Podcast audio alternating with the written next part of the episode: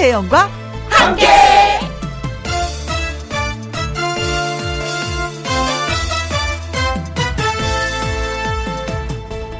오늘의 제목 자꾸 캐가는 이유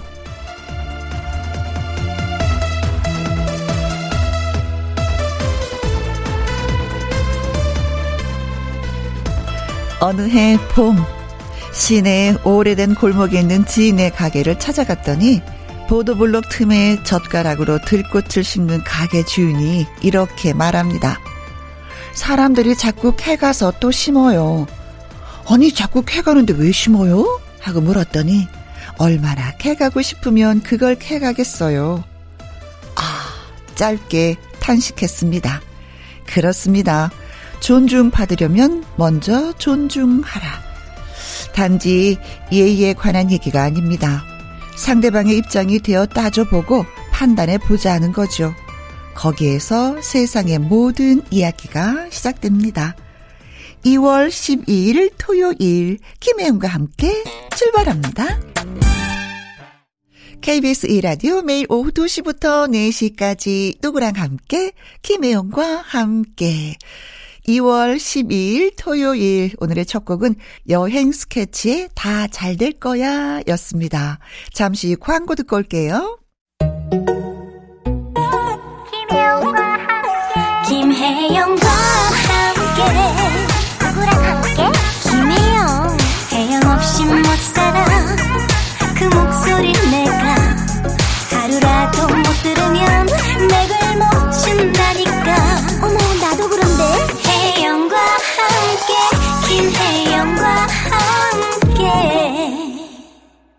이윤주님 글 주셨는데 잠깐 소개하고 갈게요.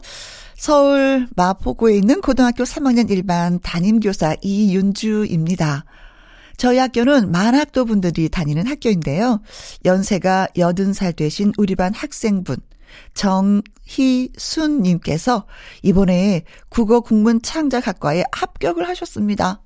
3월 입학을 앞두고 계시는데요. 정말 나이는 숫자에 불과하다라는 것을 새삼 느끼고 만학도의 학업 열정에는 존경과 박수를 보냅니다.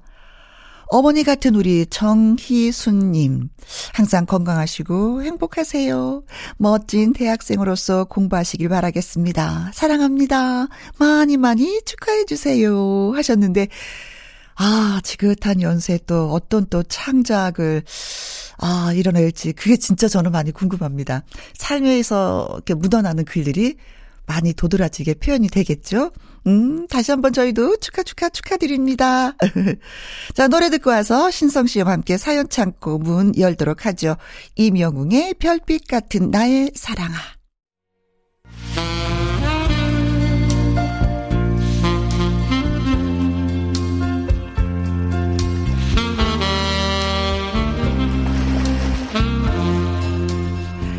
가슴 따뜻해지는 여러분의 이야기로 365일 훈훈한 이곳 김혜영과 함께 사연 창고 오픈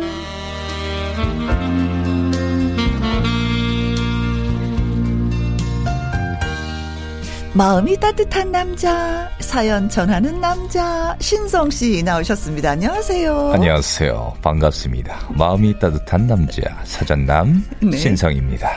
오늘도 네. 김혜영과 함께 애청자분들 기대 많이 해주세요. 네. 아니 사실 저희가 이제는 만나서 어 안녕 신서 어 안녕하세요 담백하게 이야기를 하다가 BGM 음악이... 때문에 그렇습니다. BGM 때문에 저도 모르게 분위기가 잡혀요. 그냥 이야기를 해야 되는데 항상 눈을 그 뭐랄까요 실눈 뜨면서 괜히 성대를 내리면서 아, 안녕하세요. 눈을 뭐 지그시 감고. 저도 그래서 가끔 네.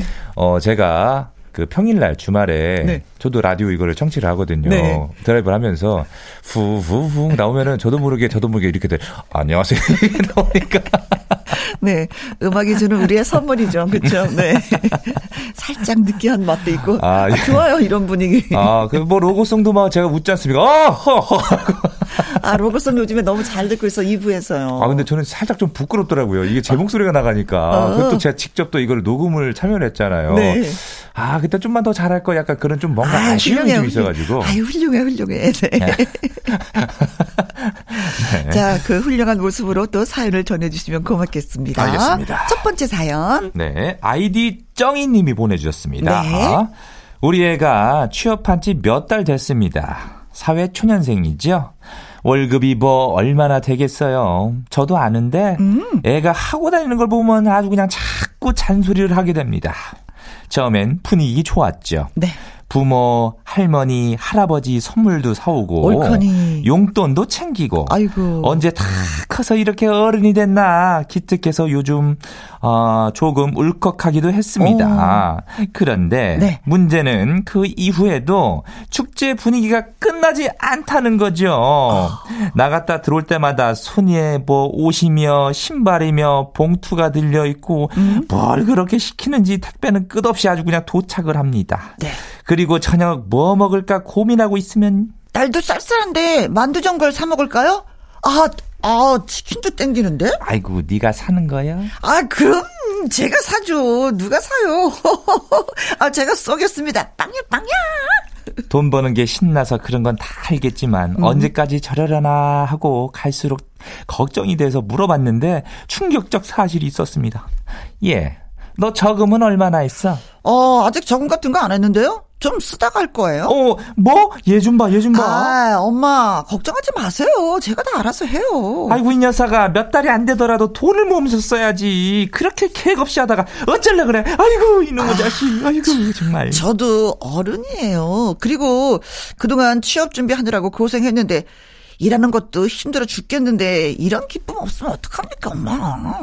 차라리 미성년자면은 카드며 돈이며 다 뺏어버리고 엄마가 관리한다고 혼이라도 낼 텐데 네. 곱빛 불린 망아지도 아니고 이 녀석을 어쩌면 좋죠 이거 이러다 말까요 아니면 처음부터 계획 없는 이 소비를 하면 습관이 잘못될까봐 심란합니다 아이고 좀 더 지켜볼까요 이렇게 아. 보내주셨네요 어. 아이고 아드님 다 계획이 네. 다 있는데요, 뭐. 그렇죠. 그렇죠, 네. 좀 쓰다가 어, 어, 저축할 것이다. 나 취업 준비하고 일하느라고 힘들었는데 약간 기쁨을 좀 누리겠다. 그리고 다른 데 많이 쓰는 것도 같지도 않아요. 저도 뭐 용돈을 받아 부모님... 쓰다가 음. 저도 이제 사회 초년생으로 직장을 다니면서 네. 첫 월급을 받았어요. 근데 보통 첫 월급을 받으면 뭐 부모님 뭐 내복을 사린다거나. 사드린다거나 뭘 하는데 저는 제그뭐 쓰기가 바쁜 거예요. 어. 왜냐하면은 직장을 계속 나가야 되니까 네. 똑같은 옷을 단벌 신사로 다닐 수가 없으니까. 그치, 준비할 게 많지. 그죠. 옷도 사야 되지. 음. 또 머리에 뭐 바르는 뭐 그때는 그치. 젤 발랐었어요. 젤 음, 뭐 음, 음, 무스 바르고 뭐 그 왁스 바르고 했었으면 음. 그것도 사야 되지. 옷도 좀 내야 되지. 그러니까 저도 매 이게 하다 보니까 어내 돈이 생겨버리니까 음, 음. 어 이것도 사고 싶고 저것도 사고 싶고 네. 그동안 이제 아니 필요했던 물건들이 많이 있어요. 사실 사회생활 시작을 하게 되면은 뭐 네. 신발도 좀 몇 개 있어야 되고 바지도 몇 개 있어야 되고 그런데 다 좋은 쪽으로 쓰는 것 같아요. 부모님한테 한턱 쏘겠습니다. 얼마나 좋아요. 딴 데다 쓰는 것도 아니고 할머니 뭐, 하, 뭐 할아버지 그렇지. 또 부모님 게임을 뭐 하는 것도 아니고 네. 제 친구도요. 음. 어 월급이 좀 세, 세더라고요. 어 근데 이 친구가 계속 뭐 이렇게 뭐, 뭐 하고 뭐 하고 하더라고요. 음. 야, 넌 돈 안 모으니? 제가 그걸 물었어요. 했더니 네. 딱 3년 동안 안 모으고 자기가 아. 하고 싶은 거 하겠다. 그 이후에 모으겠다. 딱 얘기하더라고요. 아, 아드님도 그런 계획이 있어요? 그러니까. 그러니까 요. 네. 그러니까 너무 걱정 안 하셔도 될 것 같아요. 걱정하지 마세요. 대신에 엄마 이것도 사줘, 저것도 사줘, 회사 다닐래니까 이게 필요. 그러지 않는 것만도 그냥 다행이죠. 고맙게 다행이죠. 생각하면서. 아, 그래, 알았다. 아드님을 믿어주세요. 따님들은 좀 어떠세요? 우리 누님 딸들도 마찬가지죠. 딸들도. 음, 음, 음 맞아요. 좀 뭐 저축을 하는 아니면은 좀 소비를 하는? 애는 우리 딸은 엄마 옷을 주로 입고 네. 돈을 저축하는 스타일. 야, 알더라네. 툭하면 내 옷이 없어져요. 오늘도 약간 입고 온 옷이 그 털털하신데 네. 조만간 그것도 없어지는 건 아닙니까 그거? 어, 그럴 수도 있죠. 그러나 네. 엄마가 사연을 주셨으니까 엄마 입장에서 아들아 정신 차려라 하는 노래를 한 곡 띄워드리겠습니다. 김수철 정신 차려. 다음 사연은 제가 소개할게요. 3217님이 보내주셨습니다. 네. 떠나가려는 이의 마음을 붙잡아 보신 적이 있으신지요? 오. 연인 이야기는 아니고요. 동료 이야기입니다. 우리 회사 입사 동기가 있거든요. 네. 저랑 나이도 같고 성격도 잘 맞고 회사에서 만났지만 정말 친한 친구 사이가 되었습니다. 그러니 회사에서 말 못할 고민도 이 동료한테 털어놓을 수도 있고 스트레스 받는 날이면은 소주 한 잔 기울이면서 기분 전환도 했어요. 근데 최근에 갑자기 이 동료가 회사를 옮길 계획이라고 하는 겁니다. 경력으로 보나 뭐로 보나 아무리 봐도 여기에 머무르는 게 나은데 네. 자꾸 새로운 곳에도 가보고 싶다고 하는 겁니다. 조만간 결단을 내리겠다기에 저는 옆에서 계속 설득 중이죠. 아니 이 회사 저 회사나 뭐 솔직히 편한 곳이 어딨어 다 거기서 거기지 근데 이왕이면 경력도 더 쌓고 익숙한 이곳이 낫지 그리고 여기엔 나도 있잖아 응? 아, 근데, 아, 근데 나는 이직해도 나쁠지가 않을 것 같아서. 아, 갔다가 별로라면 이거 어쩔 거라고 그래. 아, 그건 뭐 가서 뭐 생각할 일이고. 땅 치고 후회받자. 떠난 버스는 돌아오지 않아. 내가 보기엔 이 그 회사 있잖아. 별로야. 진짜 별로야. 그냥 여기 나랑 같이 다니자. 응? 아유, 알았어, 알았어. 일단 생각해 볼게. 아, 생각해 볼게. 근데 불안해요. 아무래도 떠나가려는 것 같아서요. 이 동료가 그만둔다 생각만 해도 벌써 아쉽고 속상하고 저도 회사 다닐 맛이 안 납니다. 음. 제가 붙잡는다고 붙잡힐지 아니 붙잡아도 되는 건지 정말 모르겠습니다. 두 아. 분은 어떻게 생각하세요? 아, 회사에서 이렇게 마음 맞는 사람 맞기 그러니까 만나기 굉장히 아, 어려워요. 굉장히 많은 어렵습니다. 위로가 되죠. 일을 하면서 네. 예. 회사 다닐 맛이 나죠. 진짜. 왜냐하면 음. 저도요. 그 20대 때 회사 생활을 했는데 음. 제가 이제 고등학교 밴드 시절 같이 했던 음. 1년 선배가 있었어요. 음. 진짜 친형, 친동생, 지금도 그렇게 지냈는데 같이 회사를 몇 번 다녔었어요. 네. 근데 형이랑 다니니까 회사가 다닐 맛도 나요. 그치. 너무 재밌어요. 그치. 어려운 거 있으면 같이 와가지고 편들어주고 막 음. 얘기하고 막 이게 이게 되게 으쌰으쌰 힘이 어쨌든 되거든요. 어쨌든 회사에 내 편이 있다는 거잖아요. 당연하죠. 음. 그러니까 뭐 약간 좀 마음에 안 드는 뭐 상사가 있다. 그치. 아, 왜 저래. 그치. 소주 한잔 하면서 네, 그치, 그치, 그치. 음. 이게 되게 큰 힘이거든요. 음. 그, 이거 어떻게 했으면 좋겠습니까? 근데 어떻게 보면은 사연을 주신 분의 욕심이 아닌가? 음. 이런 생각도 살짝은 좀 해봤어요. 그쵸, 그 동료가. 아, 신성 씨 네, 생각 네, 같이도 해봤지만. 네네네. 어, 자꾸 새로운 곳에도 가보고 싶다. 그쵸, 도전하고 싶은. 라고, 예, 친구분이 하셨잖아요. 네. 그 친구의 도전을 막론대고 될까? 음. 음. 아니면 그 동료가 가잖아요. 음. 너무 좋아요. 음. 별 것도 많고 음. 너도 일로 와라. 약간 다시 뭉쳐? 여기서 같이 같이 다니자. 약간 이런 것도. 네. 음. 왜냐면 어. 제가 그랬거든요. 아니 근데 친구분 같은 경우에는 네. 아, 지금도 뭐뭐 뭐 나의 친구가 있어서 괜찮은데 그래도 사람이 도전을 해야 또 이렇게 새로운 문이 열리는 거잖아요. 그렇죠. 새로운 곳에 도전 도전 문을 좀 열어보고 싶은 음. 생각이 있는 것 같으니까 맞아요, 맞아요. 그 도전을 좀 막는 건 좀 그런 것 같아. 네. 같이 도전을 해보시는 건 어떨까? 제, 제가 제 말이 그 음, 말인 그쵸. 거예요. 갔는데 음. 너무 좋아. 음. 일로 와. 가는, 가는 거예요. 네가 가서 잘 닦아놔. 그렇죠. 미리 가서 좀 닦아놓고 내가 따라갈게. 그러게. 아우, 진짜 호흡이 잘 맞는 친구를 놓친다는 건 아쉽지만 네. 그래도 음, 친구가 가서 잘 되길 바라고 또 뭐 사회생활을 하는 거니까 또 뭐 간간히 만날 수가 있지 않을까. 아, 그럼요. 그럼요. 음, 그리고 또 어, 3271님도 그 회사에서 또 다른 친구를 절친을 만나보는 건 어떨까? 아, 좀 허할 것 같아요. 허하게 하지. 네. 당분간은 허하지만 그렇죠. 그래도 네. 네. 그렇습니다. 음, 글쎄요. 가겠다고 마음 먹었는데 뭐 참는다고 이게 어떻게 되겠습니까? 맞아요. 그렇죠. 어, 가지마, 가지마 잡고 싶지만 놔줘야 되는, 예. 아주 약간 좀 쓰리다. 그쵸. 네. 음. 그래서 딱 이 노래가 딱 아주 안성맞춤이네요. 네. 3217님의 마음을 담은 제목이 아닌지, 브라운 아이즈의 가지마, 가지마. 음. 김희영과 함께 사연 참고 가수 신성 씨와 함께하고 있습니다. 다음 사연은요. 네, 이번 사연은 노희정 님이 보내주셨습니다. 혜영 씨, 신성 씨, 글씨 잘 쓰세요? 아, 저는 저, 거의 예. 뭐 남자 글씨예요. 그래 글씨가 커요. 저는 뭐 완전 명필은 아니더라도 글씨를 못 쓴다고 생각해 본 적은 없습니다. 음. 학창 시절 때부터 칭찬도 꽤나 받았고요. 네. 근데 와, 우리 아들 손글씨 쓰는 거 보고 제가 아주 그냥 기절하는 줄 알았습니다. 오. 아들은 대학생인데요. 네. 사실 애들 어릴 때 숙제 봐주고 그럴 때나 글씨를 봤지. 그렇지. 커서는 다 자기가 알아서 공부하느라, 음. 공부하고 하느라 글씨를 어떻게 쓰는지 체크할 일이 별로 없었어요. 아, 진짜 없어요. 네, 맞아요. 네. 요즘 워낙 컴퓨터나 태블릿 PC로 공부들 이렇게 많이들 하니까요. 음. 아무리 그래도 그렇지. 어찌 이렇게 글씨가 개발 개발일까요? 예, 너 이거 글씨라고 썼어? 어? 어, 그럼 글씨죠. 이게 뭐겠어요? 이게 뭐, 뭐, 뭐, 뭐, 무슨 단어야? 동기, 동기정, 동기정? 동기정서에 이해요. 아니, 이런 글씨로 학교 수업을 받는다고? 아우, 이게 지렁이야, 뭐야? 너 창피하지도 않니? 아, 참. 요즘 손글씨 쓸 일이 별로 없어서 익숙하지 않아서 그런 거예요, 뭐. 말이라도 못하면 우리 아들뿐만이 아니라 다른 애들도 아니 어른아이 할 것 없이 손으로 쓰는 글씨체가 다 이 모양일까요?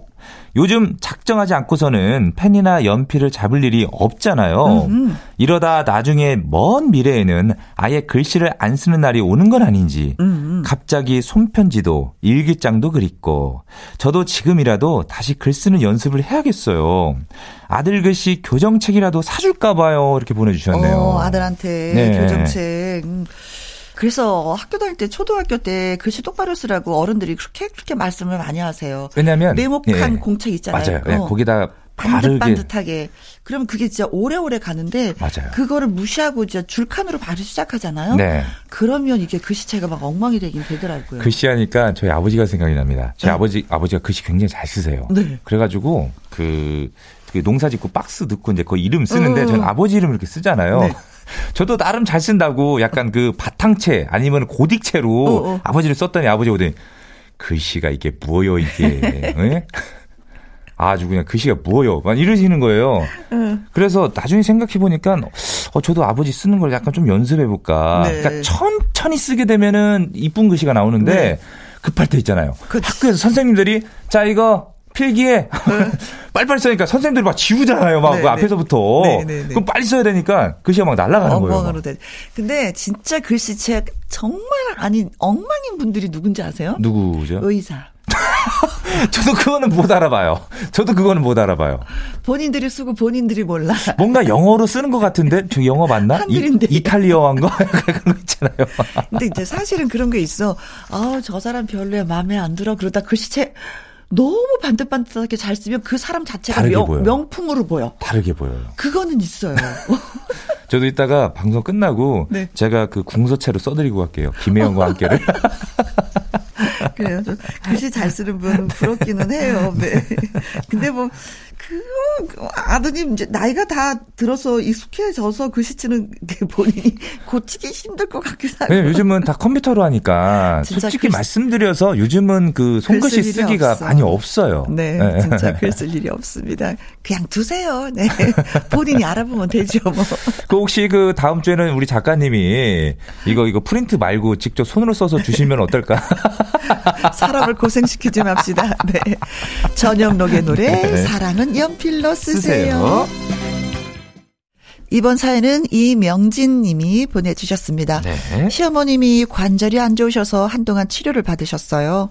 다행히도 치료가 잘 돼서 못 걸어 다니시는 수준은 아니고 꾸준히 재활치료하고 조심하면 괜찮다고 하시더라고요. 네, 네.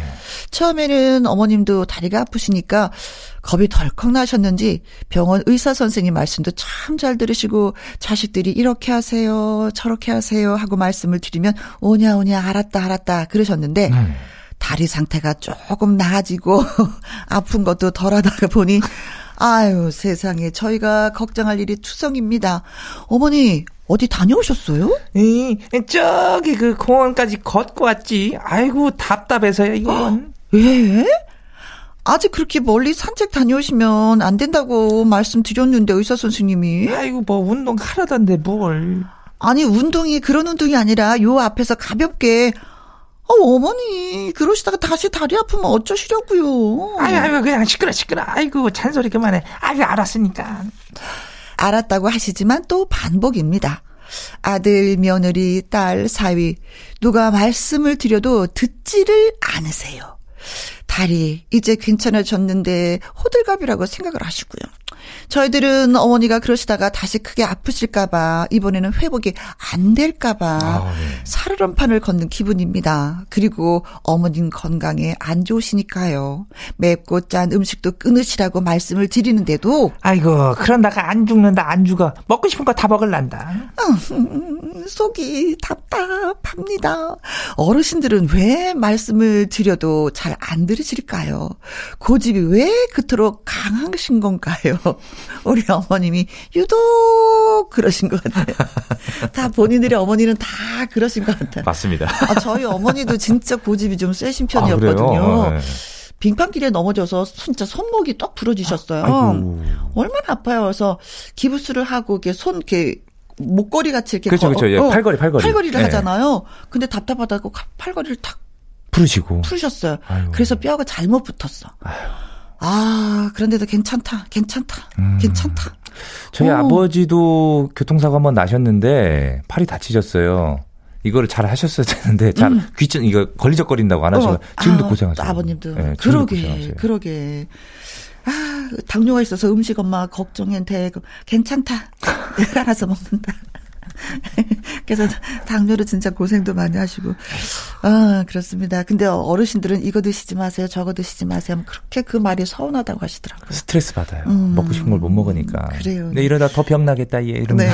그냥 어머님이 하시고 싶으신 대로 네. 그냥 놔두시는 걸로 하면 어떨까. 네네. 네, 네. 그렇게 합시다. 네네. 그래요. 네. 자, 어, 어머니의 사연이었지만 인순이의 노래 띄워드립니다. 아버지. 아버지. 김호성님의 사연입니다. 네.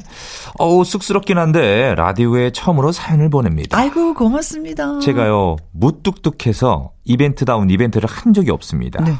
아내도 연애할 땐 서운해하다가 결혼하고 나서는 본인도 챙기기 귀찮다고 포기한 것 같더라고요. 음. 이번이 열 번째 결혼 기념일인데 숫자 10이 주는 의미가 남다르잖아요. 어, 그렇죠. 12, 10, 네, 그렇죠. 남다릅니다. 레스토랑 빌리고 풍선 날리고 꽃다발도 사고 이런 건 아니더라도 방송에서 소개되면 전국구 이벤트가 아닐까요? 음. 이렇게 남겨주셨네요. 강 여사, 10년 동안 나랑 사느라 고생도 많았고, 근데 나도 당신이랑 10년 사느라 고생 많았고, 서로 그런 거지 뭐. 훔쳐. 네, 올해는 당신이 하지 말라는 거 좀 덜 해보는 그런 남편이 될게. 술도 좀 덜 마시고, 담배도 좀 덜 피고, 단번에 끊는 건 힘들어. 음. 아무튼 결혼 기념일 축하한다. 네. 이렇게 전해주세요. 이렇게 라디오에 김혜영과 함께 사연도 보내고 저 이만하면 로맨틱 가이 다 된 것 같은데요. 이렇게 오. 보내주셨네요. 아니 정말 특별한 이벤트입니다. 네, 아, 김혜영과 그럼요. 함께 사연을 보내주신 것도 그렇지만은 술도 덜 마시고 담배도 덜, 덜 피고. 피고. 와. 하지만 네. 단번에 끊는 건 힘들어. 아, 그건 나도 이해해. 그렇죠. 네. 하지만 담배는 단번에 끊어야 된다고 하시던데. 아, 근데 좀 아버님, 아이고, 아, 버님 맞나요? 네, 네네네. 그렇죠. 아, 이게 좀 좀 아쉬운 게 뭐냐면 근데 나도 당신이랑 10년 사느라 고생 많았고 이거 말하면서도 조금 더 점수가 더 올라갔을 텐데 조금 아깝네요. 네. 네, 이제 화끈한 예, 결혼 10주년이 예, 될것 같습니다. 네, 축하드립니다. 아, 축하, 축하. 축하드립니다. 축하드립니다. 아이고. 네. 저희는 광고 듣고 올게요. KBS 이라디오 김희영과 함께 사연이 소개되셨던 아이디 정희님, 3217님, 노희정님, 이명진님, 김호성님에게 치킨, 치킨 교환권, 교환권 보내드리겠습니다. 음. 치킨 교환권을 이분한테 보내드리면서 신성 씨도 또 제가 보내드려야 되는 상황이 네. 됐네요. 마음이 따뜻한 남자 신성은 다음 주에도 돌아옵니다. 기대해 주시고요. 네. 다음 주에 뵙겠습니다. 네, 고맙습니다. 이분은 연예계 팩트체크 강희론 기자님과 돌아오도록 하겠습니다. 신성 씨의 사랑의 금메달 이 노래 듣고 잠시 후에 만나요.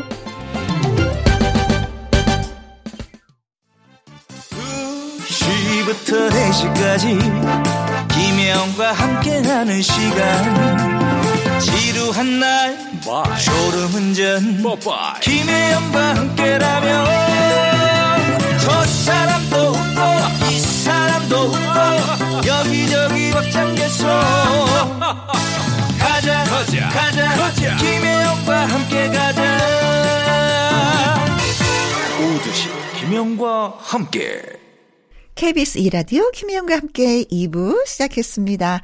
2부 강희론 기자의 연예계 팩트체크 노래 한 곡 듣고 와서 시작을 해보도록 하죠. 1063님의 신청곡 김범용의 아내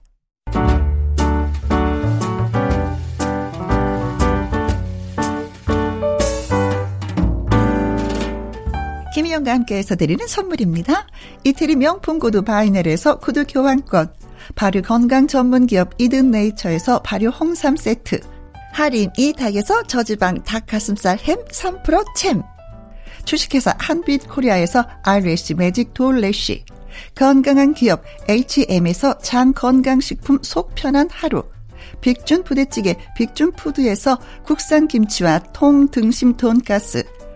남원 전통 김부각 홍자매 부각에서 김부각 세트.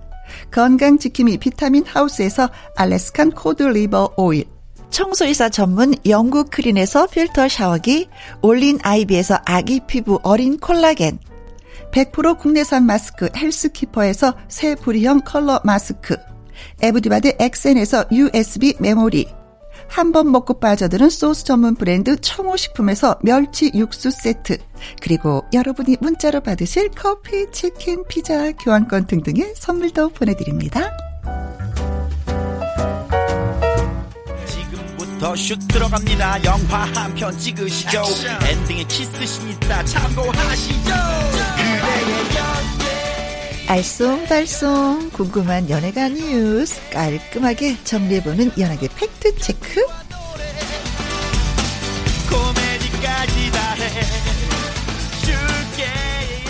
강희론 터팩트 재중문화 기자님 나오셨습니다. 안녕하세요. 안녕하십니까. 네, 반갑습니다. 진짜 안녕하신 것 같네요. 네. 네. 얼굴이 폈어요. 예, 고맙습니다. 강희론 기자의 연예계 팩트체크 애청자 여러분이 궁금해 여기시는 연예가 소식이나 강 기자님에게 묻고 싶은 질문을 홈페이지 게시판에 올려주시면 이 시간에 소개도 해드리고 선물도 보내드리도록 하겠습니다. 강희롱 기자의 연예계 팩트체크 처음 이야기 나눠볼 주제는, 음, 결혼 소식이에요. 네. 많은 분들이 결혼을 안 해서 어쩌나 어쩌나 집집마다 걱정을 하는데 한 쌍이 또 예, 탄생을 하게 됐네요. 맞습니다. 이제 어, 그렇게 춥더니 음. 이제 조금 날씨가 풀리는 것 같죠? 네. 다음 네. 달이면 3월인데. 진짜 입추가 예. 지나고 나서 햇살이 달라졌어요. 맞아요. 음. 이제 따뜻해지기 시작하는데 3월에 결혼한다는 소식인데요. 현빈 손예진 커플은 음. 뭐 영화하고 드라마, 네. 사랑의 불시착이라는 드라마하고 어 협상이라는 영화 그게 더 먼저 했지 영화가 네. 처음 출연해서 어 출연 직후에 두 사람의 눈빛을 제작진이 먼저 네. 알아봤는데 저도 여러 차례 확인을 했어요, 당시에. 아, 사랑의 눈빛을 네. 숨길 수가 없잖아요. 어, 손예진 씨를 제가 인터뷰를 하면서, 단독 인터뷰를 하면서 그런 부분을 완곡하게 물어봤는데, 음. 부인을 하지 않고 음, 음. 그렇다고 인정은 물론 하지 않고 뭐 그래서 아 무슨 관계가 있구나 틀림없이 이래 생각을 했죠. 네. 작년 아, 재작년이군요. 그러니까 2000, 2018년에 영화 그다음 2019년에 영화에 같이 나란히 주인공으로 출연하면서 네. 아주 급속도로 가까워졌고 음. 해외에서 또 데이트하는 장면도 이렇게 어, 목격이 네. 됐고 그래서 제가 또 취재를 음, 어, 현빈 씨가 여기 구리에 이렇게 네. 또 아담하게 자기 어, 집을 구했는데 네. 혹시 신혼집이 아닐까 싶어서 이제 취재를 했는데 신혼집은 아닌 것 같고 아 끈질기십니다. 네, 네, 네. 그래서 이제 여러 가지 뭐 다각도로 취재를 했는데 결국 이제 결혼한다는 얘기를 네. 물론 이제 열애도 인정을 했어요. 1년 전에 그렇죠. 작년 예. 초에 공개, 열애를 한다. 공개 연애했죠. 맞아요. 네. 사진 찍히니까 결국은 열애 인정을 했고 음. 어, 처음부터 제가 보기에는 네. 결혼을 네. 염두에 뒀지 않았나. 네. 나이가 이제 마흔이잖아요, 둘 다. 그쵸, 동갑이더라고요. 네. 네. 그래서 손예진 씨가 늘 마흔 안에는 꼭 결혼하겠다라고 얘기를 했는데 이제 네. 만으로 마흔이니까 뭐 어, 어쨌든 네. 축하할 일이 생겼습니다. 저는 사랑의 불시착을 최근에 네네. 그냥 몰아봤거든요. 아 그래요? 아주 드라마. 24시간을 꼬박 세우면서. 재밌죠. 근데 드라마를 보면서 그 생각했어요. 어, 이 두 사람이 두 사람 진짜 관계. 아니 관계보다도 아, 두 사람이 진짜 알콩달콩 영원히 함께 살았으면 아, 좋겠다. 잘 어울린다. 네 그런 생각을 했었거든요. 푹 네. 빠졌는데 아, 음. 네 현실로 돼서 맞아요. 좀 괜히 기쁘네요. 어 그런데 왜 그러냐면요. 그 그냥 말씀이 아니고 김혜영 씨도 사실 드라마를 이렇게 보다가 남녀 주인공이 정말 잘 어울린다 이렇게 이제 생각을 하게 네. 되잖아요. 그두 사람 결혼하게 되면 팬들이 굉장히 좋아해요. 또 은근히. 네. 어, 든든한 동반자로서 소중한 첫 발을 내딛게 됐다고 음, 인터뷰를 했는데 네. 너무 멋져요. 음, 가수 B 씨만큼 진짜 행복하게, 행복하게 잘 알콩달콩 살았으면 네. 좋겠는데 또 비공개 결혼이라고 하네요. 아무래도 이제 코로나 여파도 있고 네. 뭐 작년 재작년 어 연예계에서 결혼을 하면 음. 물론 그 이전에도 몇 팀은 그렇게 했습니다. 네. 어 그런데 가족하고 지인 아주 네. 몇 명만 불러서 음흠. 뭐 이제 혼인 신고만 하고 결혼식 자체를 이렇게 안한 경우도 있고요. 아, 예. 라디오 진행했던 서유리 씨는 그냥 네. 혼인 신고하고 신혼여행 바로 갔어요. 아, 아예 어. 식 자체를 하지 않았고. 예. 그래서 그때 라디오를 같이 진행하고 있었거든요. 아, 저 다음 시간이 그 전 시간에 그래서 어, 아는 결혼한 건 아는데 어떡하지? 걱정이 돼서 음. 앞치마를 선물한 적이 있었거든요. 아유, 네. 그러셨구나. 네. 네. 맞습니다. 그것도 요즘에 젊은 트렌드인 것 같아요. 뭐 본인들이 의미를 결혼이라는 그런 의미를 두면 되는 거지 네. 격식이나 이런 거에 대해서 너무 치중하지 않는 것 같아요. 그, 네. 그 그래서 그, 그 아무래도 저는 결혼식이 없으니까 좀 이렇게 저축이 좀 되는 부분이 있는 거잖아요. 아, 네. 그걸 또 좋은 곳에 좋은 곳에 또 이렇게 기부도 음. 하고 네. 그런 분들이 많죠. 이한희 네. 씨도 그렇죠? 맞아요. 음. 이한희 씨도 식을 안 했죠. 네. 네. 아무튼 원빈 씨가 보리밭에서 결혼하고 나서부터는 사실 네 그때 굉장히 강렬한 인상을 줬는데 그 네. 메밀밭에서 들판에서 석단지 네. 걸고 근데 그것 때만 해도 이렇게 작은 결혼식이라 해서 그냥 주목을 받았는데 네. 지금 뭐 아예 그런 것조차도 좀 생략하는 네. 네. 가족 친지만 모여서 음 그렇습니다. 아무튼 행복하고 또 행복하고 행복했으면 음, 네. 좋겠습니다. 그 전에도 저 얼마 전에 우리 손혜진 씨 새로운 작품 들어간다고 아, 말씀을 네. 드렸었는데 맞습니다. 이제 뭐 결혼하고 또 음. 계속해서 좋은 일만 생기지 않을까 싶네요. 네, 그렇습니다. 음. 10cm의 노래 선물해 드리도록 하겠습니다. 우연인 듯 운명. 10cm의 우연인 듯 운명의 사랑의 불시착 OST 여러분께 선물로 예, 띄워드렸습니다. 자, 다음 주제로 넘어가 보도록 하겠습니다. 아, 빅뱅의 소식이네요. 네, 빅뱅.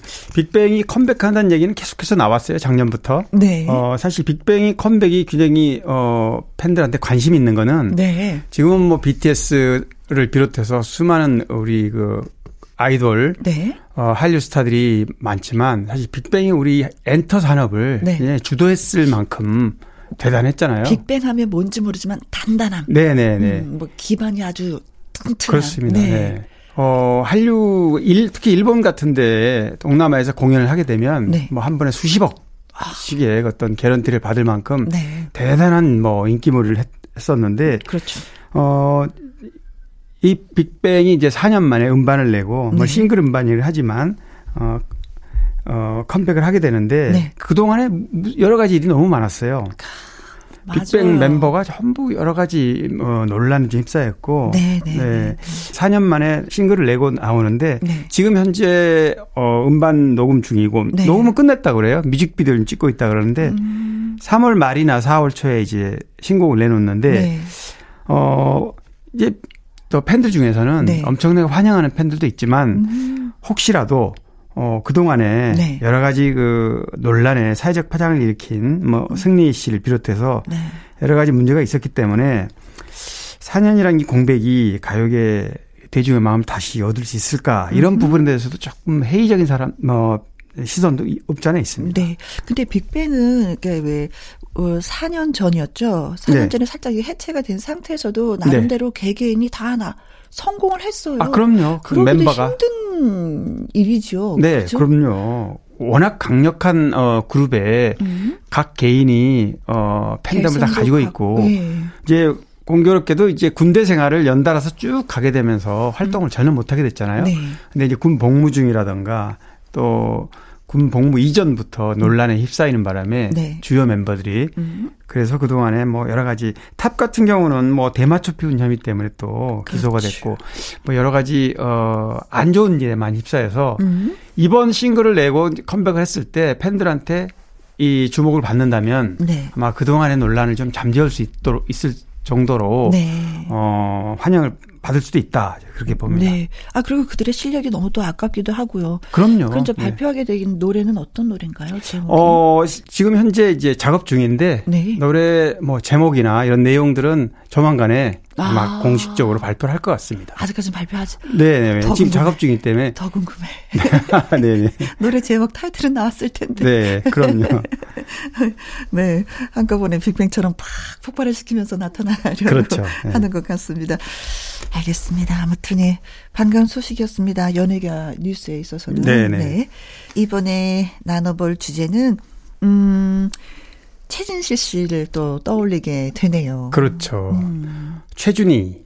그러니까 이제 최진실 최준희. 씨가 아들, 딸, 환희, 준희, 남매를 남기고 세상을 떠났잖아요. 네. 어, 최준희, 그러니까 아래 동생이 벌써 스무 살이 됐어요. 여동생. 올해 여동생. 네. 어, 환희 군은 작년에 래퍼로 이제 연예계에 데뷔를 했고. 네, 네. 어, 준희 양은 지금 학교를 1년 고등학교를 더 다녀서 지금 고등학교 3학년인데, 음흠. 뭐 지금 스무 살이 됐고요. 네. 그래서 이제 올해 소속사를 새로 만나서 어 연예계 활동을 연기자로 연기자. 본격적으로 좀 활동하겠다 이렇게 선언을 한 상태입니다. 어 준희 양 같은 경우는 이제 어 최진지 씨, 그다음에 삼촌이 최진영 씨죠, 고 최진영. 그렇죠. 그 엄마와 삼촌의 DNA를 고스란히 물려받아서 굉장히 음. 외형적이고 적극적이에요. 네. 오빠는 그래 약간 또 내성적이고. 네, 그런 것 같더라고요. 네, 점잖죠 대신 의젓하고. 네. 네, 그래서 준이 양이 아, 어쨌든 어 엄마의 끼를 받아서 그런지 음. 연기자로서는 적합하다. 아. 지금 할머니도 그렇고 네. 같이 이제 주변에서 제가 얘기를 들어보니까 아 준이의 그 끼를 네. 어떻게 뭐 역시 그 예능 예인 끼를 받은 음. 부분을 연예계에서 발산하는 게 가장 이상적이다 네. 이렇게 판단을 했대요. 네네네. 작년에 출판사하고 이렇게 또 재능이 굉장히 많아서 그림도 잘 그리고 네, 진짜 그렇죠. 글도 잘 쓰고 그래서 작년에도 작가로도 데뷔해서 음. 이렇게 어, 화제가 됐었는데 그렇죠. 이제 와이블룸 엔터테인먼트라는 어, 소속사하고 네. 본격적으로 이제 어, 연기 활동을 앞으로 하겠다. 음, 음. 아마 지금 고등학교 3학년이니까 올해는 네. 조금 어, 적, 활동을 좀 줄이겠지만 이제 고등학교 졸업한 내년부터는 굉장히 적극적으로 할 것 같아요. 네.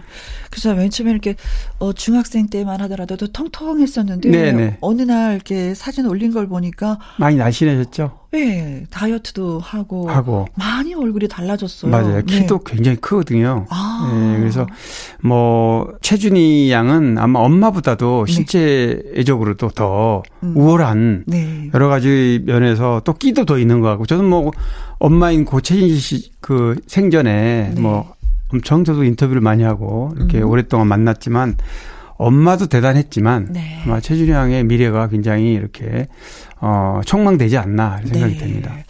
아, 그러면 그 DNA는 진짜 어쩔 수가 없는 것 같아요. 네, 맞습니다. 아, 그렇죠. 또 어렸을 때 엄마가 세상을 떠났지만 네. 그래도 여섯 살 때인가 떠났죠. 음. 그렇지만 엄마의 그 어떤 족적을 쭉 보면서 자랐고 네. 또 엄마의 어떤 그동안의 기록 이런 것들을 봤을 거 아니겠습니까? 음. 아무래도 그 영향을 받다 보니까 네. 어 그런 어떤 예능 연예인으로 네. 활동하는데 그런 부분에 대해서는 아주 어 스스로 자연스럽게 이렇게 네. 흡수가 되지 않나 않았나 싶습니다. 그래요. 또 엄마 뒤를 따른다고 하니까 뭔가 또 뭉클 네. 한 것도 있고 그래요. 또 잘할 것 같기도 하고. 그러게요. 그렇죠. 엄마가 있다면 오히려 딸에게 대해서 이게 그늘이 될 수 있는데 네. 오히려 좀더 네. 어, 또박또박 그러니까 독립심을 걸어가는. 키워서 잘할 것 같은 그런 느낌도 있습니다. 네. 응원하도록 하겠습니다. 네. 자, 삼촌의 노래죠. 고 최준영의 그때 당시 스카이로, 스카이로 활동했죠. 활동했을 때 노래 들려드리도록 하겠습니다. 영원. 강희룡 기자의 연예계 팩트체크. 자, 이번에는요, 청취자 여러분이 궁금해 여기시는 질문이에요. 개그맨 박규순 씨는 어떻게 살고 있나요? 궁금해요. 하면서 청취자 3210님이 질문해 주셨습니다. 어, 아주 연하랑. 그러니까요. 아주 행복하게. 장 2020년에 결혼했으니까 11월인가에 네. 결혼했으니까 뭐 이제 아직도 신혼이지 않죠. 네. 또 늦게 결혼했고 17살 연하의 천예지라는 어 이제 아내와 네.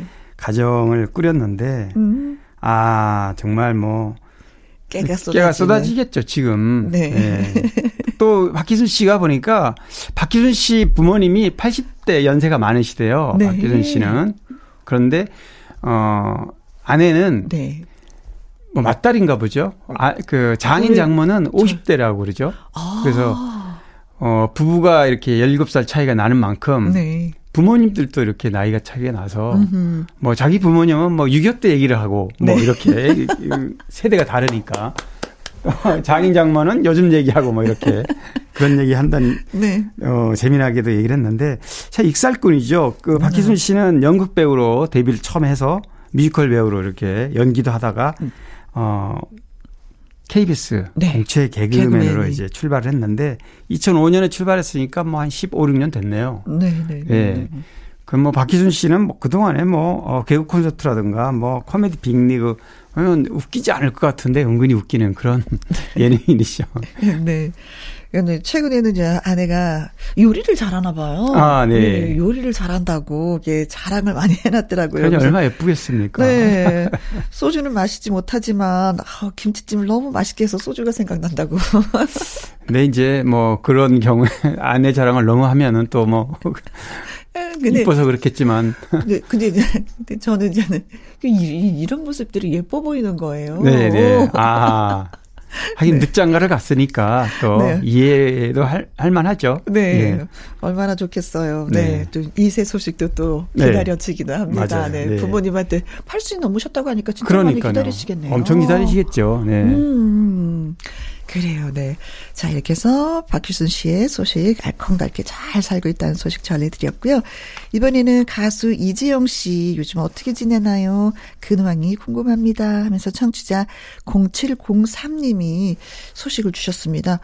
아, 유혹이라는 노래. 그랬죠. 너무나도 예, 멋지게 예. 불러준. 또 예. 대단한 너 이런 노래들을 발표해서 굉장히 어, 인기를 끌었던 네. 80년대 후반, 90년대까지 네. 96년에 이제 활동을 중단했으니까 80년대 후반부터 어 당시에는 굉장히 어 인기가 많았던 가수 중에 한 명이에요. 네. 근데 활동을 거의 거의 하지 않았고 근데 지금 청취자분이 이렇게 궁금해해서 네. 또 다른 청취자분들까지 아 이재영 씨 이렇게 하게 되잖아요. 네. 근데 이재영 씨가 그 돌싱들 그 리얼 관찰 프로그램이 있어요. 아. 그 거기에 출연하셨구나. 네, 예, 예. 불타는 청춘이라는 프로그램인데 네. 여기에 이제 출연하면서 어, 정말 오랜만에 20 수년 만에 음. 어, 시청자 얼굴을 보여줬는데요. 네. 사실 어, 이재용 씨는 그렇게 활동을 하지 않았던 이유가 물론 어, 본인이 네. 당시 그 공백기를 가졌던 거는 이제 아버님이 많이 아프셨고 아. 뭐 가수 활동을 중단했던 거는 다른 이유였겠지만 네. 또 어느 정도 중단하다 보니까 내 부모님 아프시고 음. 그래서 뭐 오랫동안 활동 안 하게 되면 대중 앞에 나서기도 좀 용기가 나지 않잖아요. 그렇죠. 근데 아버님이 돌아가시 직전에 딸이 음. 한 분이라도 어, 이렇게 어, 무대에 서서 노래하는 걸 보고 싶다. 아, 부모님들은 네 맞아요. 그런 어 그게 소원이다. 소원이다. 말씀하시죠. 그래서 이제 방송에 나왔다고 그 얘기를 했고요. 음. 뭐 아버님은 뭐 1년 만에 그냥 어, 세상을 음. 또 떠나셨고. 아이고. 사실 그렇게 해서 컴백을 했는데 2019년에 음반도 내고요. 네. 뭐 예전에 뭐 유혹이란 어 노래도 유명한 네. 엄청난데 대단한 너라는 곡도 굉장히 유명했거든요. 네. 그래서 2019년에 이재영 returns 대단한 너 2019 이런 싱글 앨범도 냈습니다. 음. 그래서 활동을 하려고 굉장히 이렇게 벼렀는데 네. 공교롭게도 안타깝게도 코로나가 아. 뭐장 2020년 초부터 작년 네, 네, 뭐 지금까지 이어지지만 그래서 아무래도 뭐 기성 가수 활발하게 활동하는 가수들도 네, 힘이, 힘이 들어서 이렇게 오랜만에 컴백을 했는데 네. 이렇게 활동을 어, 이어가지 못하는 부분은 좀 있는 네. 것 같아요. 네, 너무나 아쉽습니다. 그래서 저희도 며칠 전에 또 이재영 씨의 그 유혹이라는 노래 아, 예, 그러셨군요. 네. 전해드리기도 했는데 이렇게 또 궁금하시다고 하니까 네. 어, 좀더 알아보게 됐네요. 자, 강유론 기자의 연예계 팩트체크 애청자 여러분의 궁금해 여기시는 연예가 소식이나 강 기자님에게 묻고 싶은 질문을 홈페이지 게시판에 올려주시면 이 시간을 통해서 소개도 좀 해드리고요. 또 선물도 보내드리도록 하겠습니다. 오늘 소개되신 3210님 그리고 0704님에게는요 햄버거 쿠폰 보내드리도록 하겠습니다. 자 그래서 이재영 씨의 노래를 골라봤습니다. 강 기자님 조금 전에 말씀해주신 대단한 너. 너. 나의 히트곡, 나의 인생곡, 가수의 근황과 함께 히트곡 당시 비하인드와 사연을 소개하는 예, 코너가 되겠습니다. 오늘의 주인공은 가수 류계영 씨입니다. 네, 류계영 씨. 인생 그러면 아 정말 가슴 아, 찡하게 와닿는 노래잖아요. 그렇죠. 정말 이렇게 왜 슬픈 사연 하나 딱 읽고요. 네. 음, 인생이라는 노래를 바로 이어서 틀잖아요. 네, 네. 다 우세요. 아, 그래요. 우세요. 노래가 거기에 모든 걸 다 담고 있어요, 이 노래가. 네, 네. 네. 그런데다가 또 많은 가수들이 다 인생곡 있지만 류경 씨는 특별해요 또 왜냐하면 본인의 인생 스토리를 담은 노래거든요. 네, 그렇죠. 류경 씨가 그 강원도 행선에서 태어났는데 산골 마을이에요. 네. 완전 산골이라 그래요. 제가 류경 씨하고 한 30분 통화했어요. 음흠. 이 얘기를 좀 전달해 주려고 네. 그랬더니 아 옛날 얘기를 정말 상세하게 말씀을 해 주시더라고요. 윤 육남매 중에 맞이. 맏딸이었는데 네. 맞이였는데 너무 가난해서. 음. 어, 뭐 산골에서 조그만 땅에서 농사를 지어가지고 먹고 살아야 되니까, 어, 6남매니까 8 식구 아니에요, 부모님까지. 그렇죠. 그런데 뭐 사실 매일 끼니 걱정을 할 정도로 네. 그렇게 힘들었대요. 그게 저도 이제 얘기를 이렇게 들었는데 조근조 근 네. 얘기를 잘하잖아요. 그러니까요. 근데 네. 그것도 우리 땅이 아니었어요. 아, 아, 그 얘기. 네. 예, 예. 남의 땅이었어요. 남의 땅. 어, 예. 그래서 농사를 지어서 또 그쪽 뭐 이렇게 왜 좀 더 떼줘야 되고 떼줘야 되고 네, 그렇죠. 나머지로 먹고 사는데 늘 허기졌었다고. 맞아요. 음. 그래서 유경 씨가 뭐 당연히 고등학교 갈 생각을 꿈도 못 꿨고요. 그 네. 그 시골에서 어 중학교는 그래도 나왔습니다. 음. 중학교 나와서 상경에서 그 학교를 어디를 갔냐면 한일합섬이라는 예전에 그 합섬 아 수원에 있는 네네 거기가 이제 회사에서 이렇게 만든 학교. 네. 아, 수원 한일 여자 실업학교 여기에 이제 다니고 낮에는 일하고 밤에는 음. 공부하고 이렇게 주경야도로 5년간 공부를 했고요. 그런데 또 이렇게 가난하고 힘든 상황이긴 한데 네. 류기영 씨는 노래는 참 잘했다 그래요. 그게 유일한 낙이었고 음. 그래서 뭐 전국 노래자랑 가서도 입상하고 네. 몇 가지 또 이렇게 콩쿠르 가면 꼭 상을 받는 정도 실력이 있어서 네. 어 고등학교 졸업하고 이제 공장을 또 마, 마치면서 고등학교 졸업하고 반무대 활동을 음. 가, 너무 가난하니까 돈부터 벌어야 되겠다. 그래도 그때는 반무대가 네. 있어서 다행이었어요. 하루에 열 군데도 출연했다 그래요. 아이고야. 네, 그래서 이제 한 9년간 이렇게 해서 좀 경제적으로 조금 그래도 음. 가족이 먹고 살 정도는 될 정도 됐었는데 네. 또 남동생이 음. 또 빚을 좀 지른 바람에 한 4억을 빚졌다 그러죠. 아이고. 그래서 너무 힘들 이런 인생 음. 너무너무 힘든 인생을 뭐 공장에서 공부 어 일하고, 일하고. 집에 오면 커피 터지고 뭐 또 잠이 부족해서 네. 일하다가 말고 벽에다 부딪혀서 머리가 깨져서 병원 가고 이런 이런 그 본인의 힘든 음. 상황이 이 노래에 담겨 있습니다. 그래요. 그래서 이 노래를 이제 냈는데 이 노래가 KBS 이것이 인생이다라는 프로그램에서 여기 출연을 했단 말이죠. 네, 사연자로. 네, 그렇죠. 그런데 이 노래 이게 방송이 되고 나서 너무 반향이 커지면서 음. 류기영 씨의 인생과 관련된 노래를 만들자. 당시 황지연 PD 지금 은퇴하셨습니다. 네 네 KBS 네 KBS에서 제안을 해서 이 노래가 만들어진 거예요. 그러니까 노래가 방송이 되고 나서 노래가 만들어진 겁니다. 음. 그래서 이제 뭐 주제가처럼 매주 방송이 됐는데 엄청난 인기를 지금도 뭐 그렇죠. 말씀하신 대로 정말 뭐 가요 무대 같은 경우는 지금도 꾸준히 신청곡으로 소개될 정도로 네. 어, 이 의미 있는 노래로 남아 있죠. 네. 근데 어린 시절에 참 가난했음에도 보면 항상 웃고 네, 맞아 맞습니다. 명랑쾌하라고. 네, 명랑쾌. 네. 본인 성격도요. 음. 남들은 그렇다 그래요. 그렇게 힘들게 살았기 때문에 우울할 줄로 생각하는데 그렇지 않대요. 네. 웃음이 많고 전원주 씨보다 웃음을 더 허탕하게 웃는다고 그러면서 또막 우탕하게 웃더라고요. 아, 저희 시간에 한번 초대를 해서 얘기를 아, 했는데. 아, 그러시구나. 류기, 류기, 어, 류기영 씨의 웃음소리 때문에 저희는 더 많이 웃었어요. 아, 그렇죠. 류기영 씨가 원래 본명이 최계영 씨예요. 음, 음, 음. 근데 성을 류 씨로 바꾼 이유가 궁금해서 물어봤더니, 어, 좀 부드럽게, 음. 버들류가 뭐죠? 그쵸, 뭐. 부드러운 유자잖아요. 네. 그때 부들부들하게 살고 싶어서 어, 부드럽게. 그냥 단지 그런 이유로 어, 이름을 예명을 류기영으로 바꿨다 그러더라고요. 네. 지금은 결혼해서 이제 고등학생 외아들을 두고 남편은 인천에서 외과 의사 외과 의사 예, 네. 근무 중이라고 많이 행복하다고 맞아요. 자랑을 하더군요. 경제적으로 전혀 어려움 없고 그래서 음, 아마 어, 젊어서 받고. 고생을 한 만큼 이렇게 복을 받나 보다 이런 얘기를 하시더라고요. 네. 네. 류경 씨 아주 그 팬이었던 남편분. 아, 팬이었다 그러죠? 네. 그렇게 해서 만났다고. 그래요. 그 행복한 마음이 계속이었으면 참 좋겠습니다. 자, 강유론 기자님 오늘 여기까지네요. 고맙습니다. 아이고, 수고하셨습니다. 류기영 씨의 노래 인생 들려드리겠습니다. 강지혜 씨의 사연을 소개해드리도록 하겠습니다. 쉬운 아홉 번째 특별한 생일을 맞이한 조미경 어머니의 둘째 딸 강지혜입니다. 어, 본인 소개를 너무나 잘하셨어요. 어머니께서 작년 이맘때 제주도에 가셨다가 큰 사고를 당하셔서 고생을 참 많이 하셨는데요. 이제는 회복을 하셔서 기쁘고 감사한 일입니다. 저는 작년 12월에 결혼을 하게 돼서 곁에서 잘 해드리지 못해 늘 죄송하지요. 엄마가 요즘에 늘 라디오를 벗삼아 계시는데 적적한 생활에 깜짝 기쁨을 선물해 드리고 싶습니다. 아직 힘들지만 앞으로 많이 행복이 찾아올 테니 우리 힘내요, 어머니. 자, 감사합니다. 사랑합니다. 하셨는데 어머니가 김희영과 함께를 듣고 계셨구나. 그래요. 지금도 건강하시다고 하니까, 예, 다행입니다.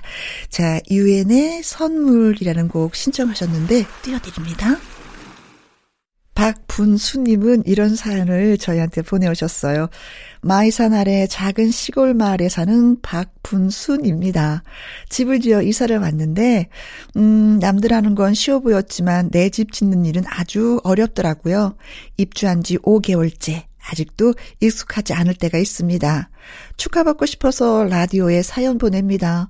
1982년 2월 12일 12시 어, 이 남편과 저 부부의 인연을 맺었고 지지고 볶으며 살아온 날들이 언 40년이 됐네요.